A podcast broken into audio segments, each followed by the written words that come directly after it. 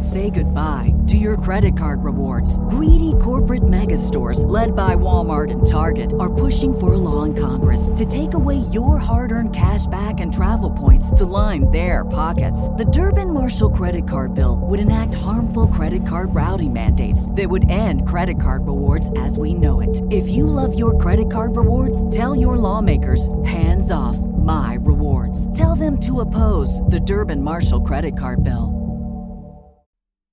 A bus full of passengers sees something out of this world. And then we travel back to the year 1947 to take a trip on a plane that is fated to crash. British Airways Stardust was a tiny plane trying to climb over the Andes Mountains. And just before the plane disappeared, it sent off a cryptic Morse code Stendec. Stendec. Stendec. Today on Dead Rabbit Radio.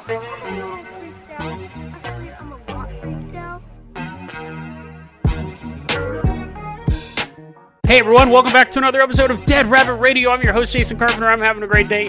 Hope you guys are having a great day too. Here's a little behind the scenes nugget. I'm recording, that was weird. I'm recording this episode right after I recorded last episode. My idiot friend thought it would be real funny to get a appendix infection during a worldwide pandemic. So she's on the verge of having to go to the ER for surgery. Hopefully, it's not an appendix infection, and she just has horrible abdominal pain. Uh, a bomb. What's abdominal? The abdomen. The dang it. Hopefully, she just the the pain that she's feeling is not that serious in her region between her boobies and her waist. But there's a there's a pretty big chance I'm going to be at an ER later today or tomorrow. So I wanted to get out today's episode so I could be with my friend while she's going through that. Again, hopefully there's nothing wrong. The reason why I'm letting you guys know that is one, you guys probably be like, dude, he sounds just as bad as he did yesterday. No, no, no, trust me, I'll feel better tomorrow because I'll sleep in a better position too. If anything huge happens in the next 24 hours and it's not addressed on this episode, that's why. So there we go. So that's why this that's why my voice sounds the same and hopefully i have nothing but prayers for my friend who while she's going through this and it would be awesome if you guys could share either prayers or goodwill with her as well sabine we hope everything works out and uh, we'll keep you guys updated but first off let us go ahead and we are going back to argentina now i've said a lot of times this podcast is one of the biggest podcasts in argentina right now it's crazy. And actually, the new stats have come out. No joke, in the true crime category, this podcast is the 75th podcast in the world, guys. In the, and I know what you're thinking. This isn't a true crime podcast. Shh, don't tell them that. Shh. It's kind of true crime, kind of true crimey, right? Huge. Huge. So thank you everyone for listening to the show. But we have a huge listenership in Argentina, and recently I did a story about Argentinian cryptids, and they were all just giant sloths. Not a lot of stuff going on down there. But I kept looking for my Argentina bros and gals, right? I got your back. And for this one, I'm giving the keys to the Carpenter Copter to one of my longest time Patreons.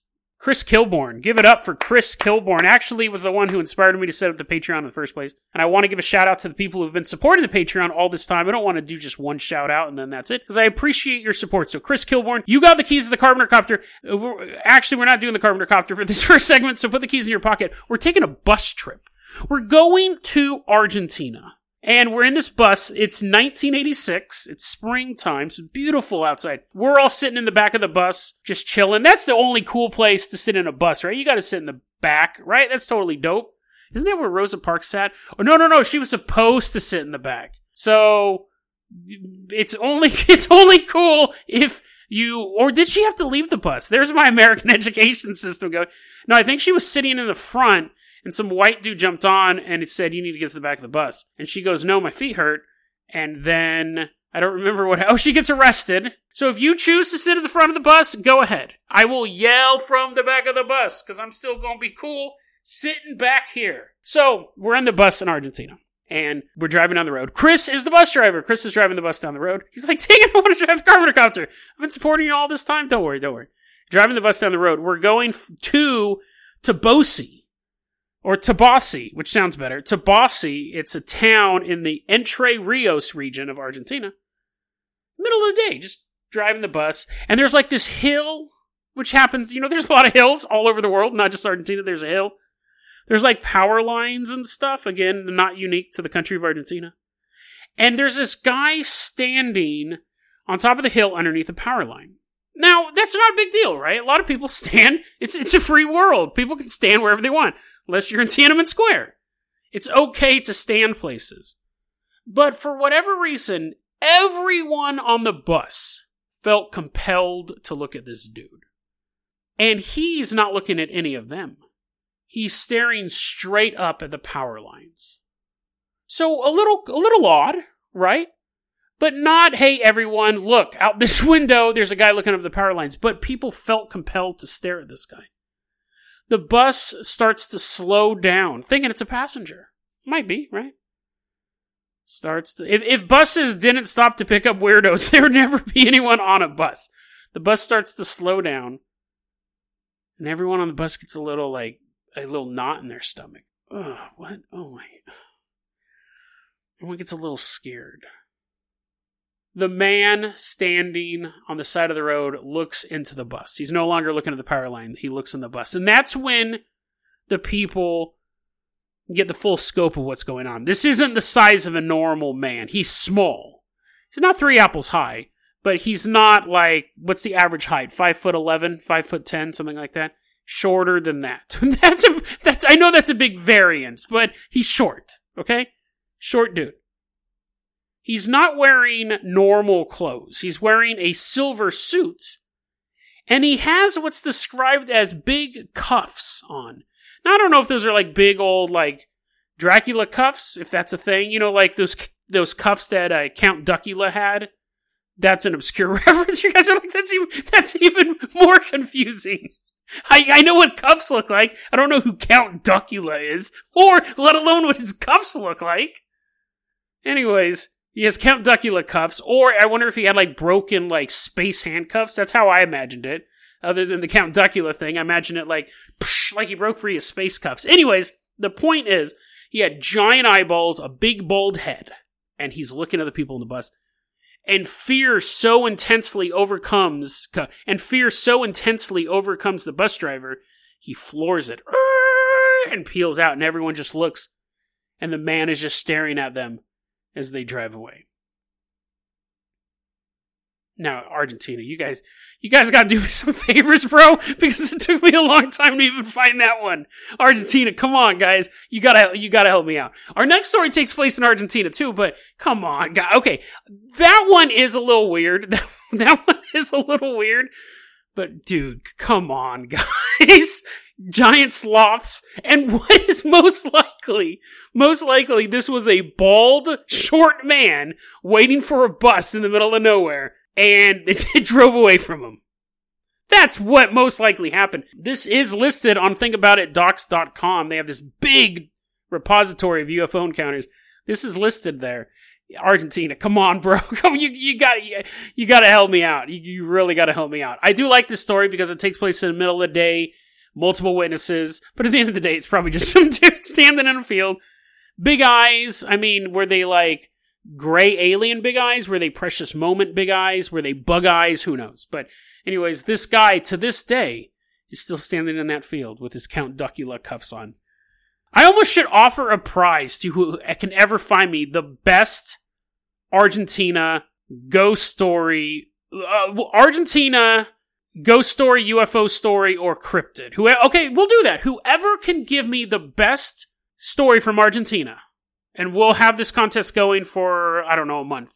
I will give you something. I'll send you something.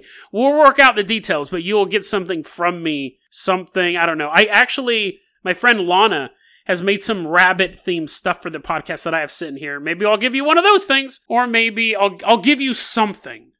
I'm just not gonna like wave over the podcast. I'll send you like I'll autograph, I'll autograph someone else's book and send it to you. Find me something. Now, before you guys start looking for Argentina stuff, we're about to cover a very unique Argentine story here. Very unique Argentine story. So, so that's the interesting thing, thing about Argentina. They have a bunch of stuff, bunch of giant sloths, and this bald guy standing on a street corner. But then also in their cryptids, they had the first ever microscopic cryptid. I've never covered that before. And this one is a very interesting story as well. Fire up that carpenter copter, Chris. We are headed up to the Andes. That's a little storm sound for us. It's August 2nd, 1947, a little bit after 5 p.m. The Stardust is a British Airways plane traveling from Buenos Aires to Santiago, Chile. It's a little guy, it's a little plane. If you had to draw a picture of a plane equivalent of the little train that could, you draw this plane. It was a little plane, six passengers, five crew, 11 people in total. You can do math. The plane is flying up. It has to cross the Andes to get to Santiago, Chile. It does this all the time. Planes go up and down these mountains all the time. It's not the safest job in the world, but what are you going to do, right? You're going to take uh, llamas up all over the place? No, you got to fly over the mountains. This plane, we're in 1947. This plane is being piloted and crewed by World War II veterans. Now, I know what you're thinking. The story takes place in Buenos Aires. Are they Nazi veterans? Not as far as I could tell. Not as far as I could tell. I believe they're all British veterans because it's the British Airways. Although you get a little, you get, got a little suspicious there when I was doing the research. I was like, hmm. They're like, yes, yes, these are all members of the Waffen. What was it? The Waffen division. Anyways, they're flying. Oh, and actually, that kind of plays into it a little bit. So they're British. They're British veterans, I believe. I wasn't able to find a clarification on that, but they're flying up over the Andes. Four minutes before the plane's supposed to land in Santiago, and these six people are going to disembark, and these five other people are going to go f- reconstruct Hitler's brain in a laboratory somewhere. The radio operator at the Santiago airport gets a Morse code message. And what it says is ETA Santiago, 1745 hours. So we're expecting to land in four minutes. They're sending this out at 541. Again, you can do math, but Morse code says ETA Santiago, 17.45 hours. Stendec. Stendec. The guy at the radio control booth was like, what? what? Okay, what? What, what do you mean? Now, he gets the first part of it, obviously. This isn't his first day on the job. It means we're going to be landing in four minutes. Stendec, though, he never heard of this before. Punched out a Morse code when he Morrises back, what what what, what are you guys saying? He gets two responses: Stendec, Stendec, and then nothing. The plane never lands.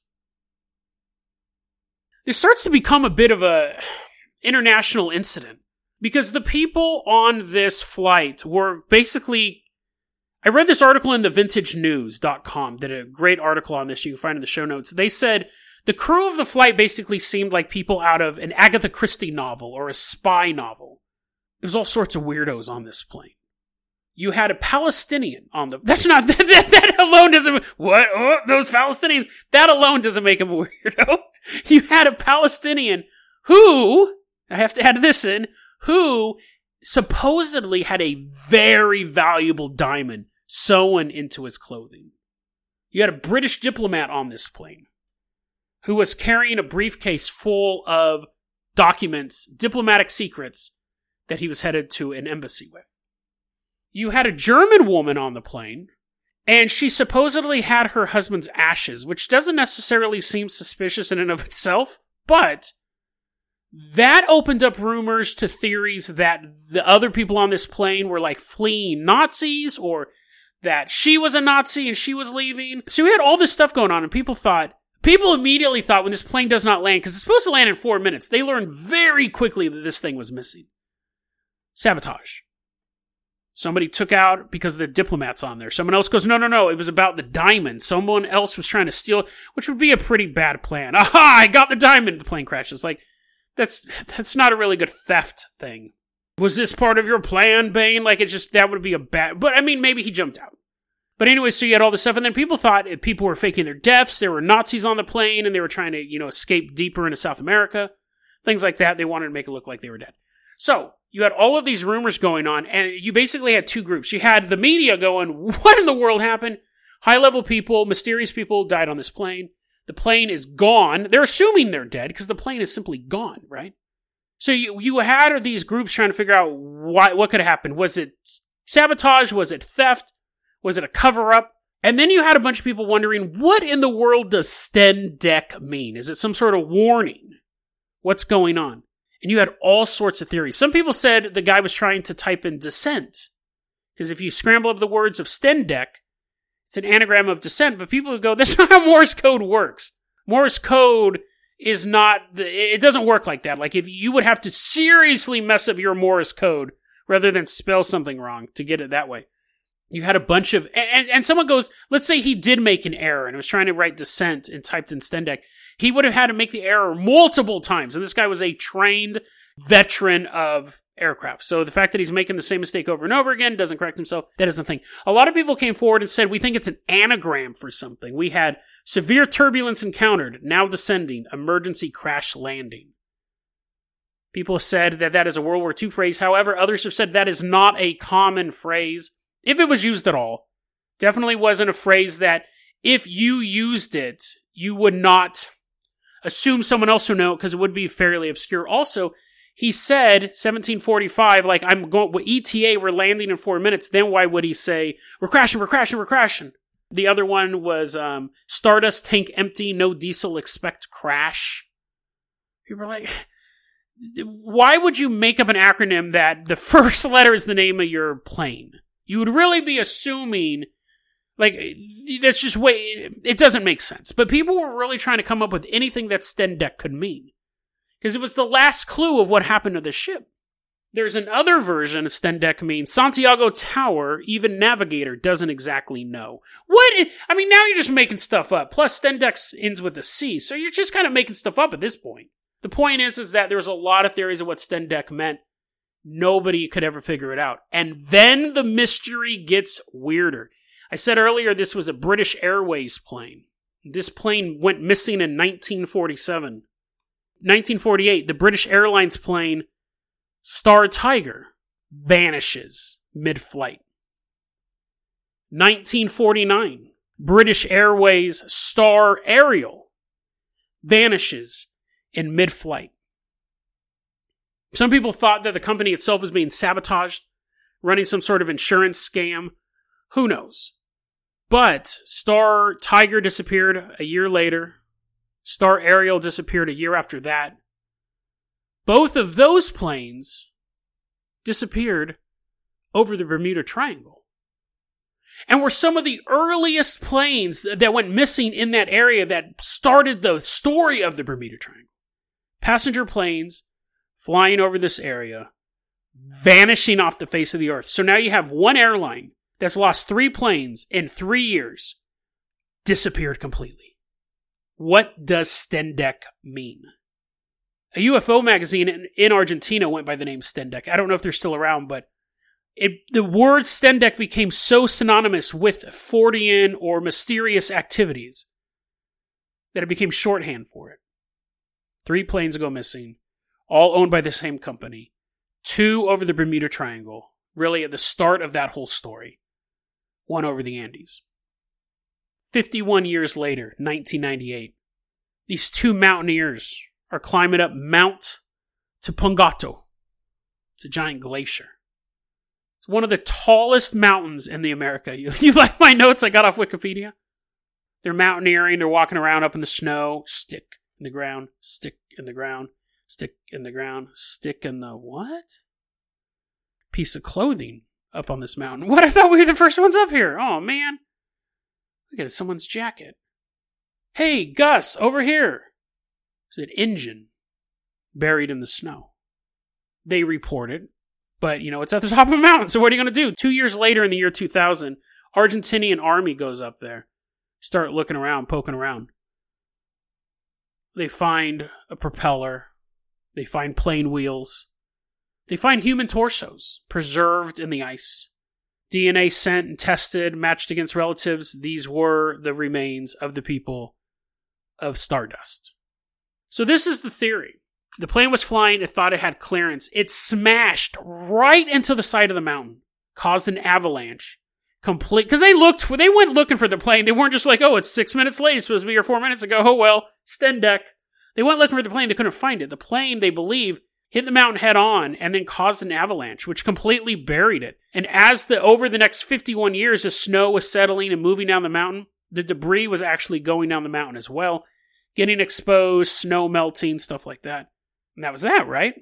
It's interesting to think. You wonder if anyone survived. Th- that's kind of grim, but I wonder if anyone survived the impact, and then just kind of had to like live in a live in an iceberg for a while, and then you just kind of die. You just kind of die after a certain point. You're like, I, I wonder if I mean again that's kind of grim, but it's like you could live for a while. People lived in igloos and stuff like that. Of course, igloos don't fly at seven seven hundred miles an hour and crash into stuff. I mean, igloos people build them and then go inside of them. They don't fly and smash everyone, turn everyone into jelly. But if you survive the initial Im- impact, I bet you you could hang out in that that uh, glacier for a while and just hanging out.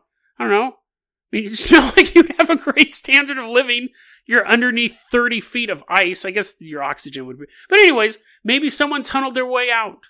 Maybe some, someone tunneled their way out into the great Nazi utopia that's underneath the Andes. They're like, oh, welcome, welcome here. Thank you for bringing Hitler's, the rest of Hitler's brain. Yes, my masters, the Nazi mole people. But for the most part, I think that they probably all died. I don't think I'm, I don't think it's controversial saying that that they all died on impacts. Horrible. But after 51 years, they finally did have an answer to one part of the puzzle. The plane crashed. It didn't disappear off the face of the earth. But to this day, nobody knows what Stendec means. People are still trying to figure it out. Just because you found the remains of a plane doesn't necessarily mean you can discount alien intervention. If you went to the bottom of the Bermuda Triangle and you found every boat and plane that had crashed in there, it doesn't mean everyone was a bad pilot or it was a bad stormy day that day. It's just a graveyard. It'd be the equivalent of if somebody went missing and then you found them dead later, you're not going to think, oh, maybe, maybe they just happened to have a heart attack the same time they were missing. You're going to start looking for suspects over who caused them to go missing or who may have caused them to crash. Now, the most likely scenario is you just crashed into a mountain. It was foggy, it stormy, couldn't really see, crashed in a mountain, everyone died. An interesting mystery with a possible easy answer a plane crash. Everyone died. And if it wasn't for those mountaineers on that particular day, we probably would have gone another 20 years without finding out what happened to Stardust. But then you look at the other things three planes missing, three years, all from the same company, two over the Bermuda Triangle. We may have found the wreckage of the Stardust, but will we ever find an answer to that ill fated plane's last words? Stendec. DeadRabbitRadio at gmail.com is going to be our email address. You can also hit us up at facebook.com slash deadrabbitradio. Twitter is at deadrabbitradio. Dead Rabbit Radio is the daily paranormal conspiracy and true crime podcast. You don't have to listen to it every day, but I'm glad you listened to it today. Have a great day, guys. Have a great weekend. Be healthy, be safe. I love you guys, and I will see you later.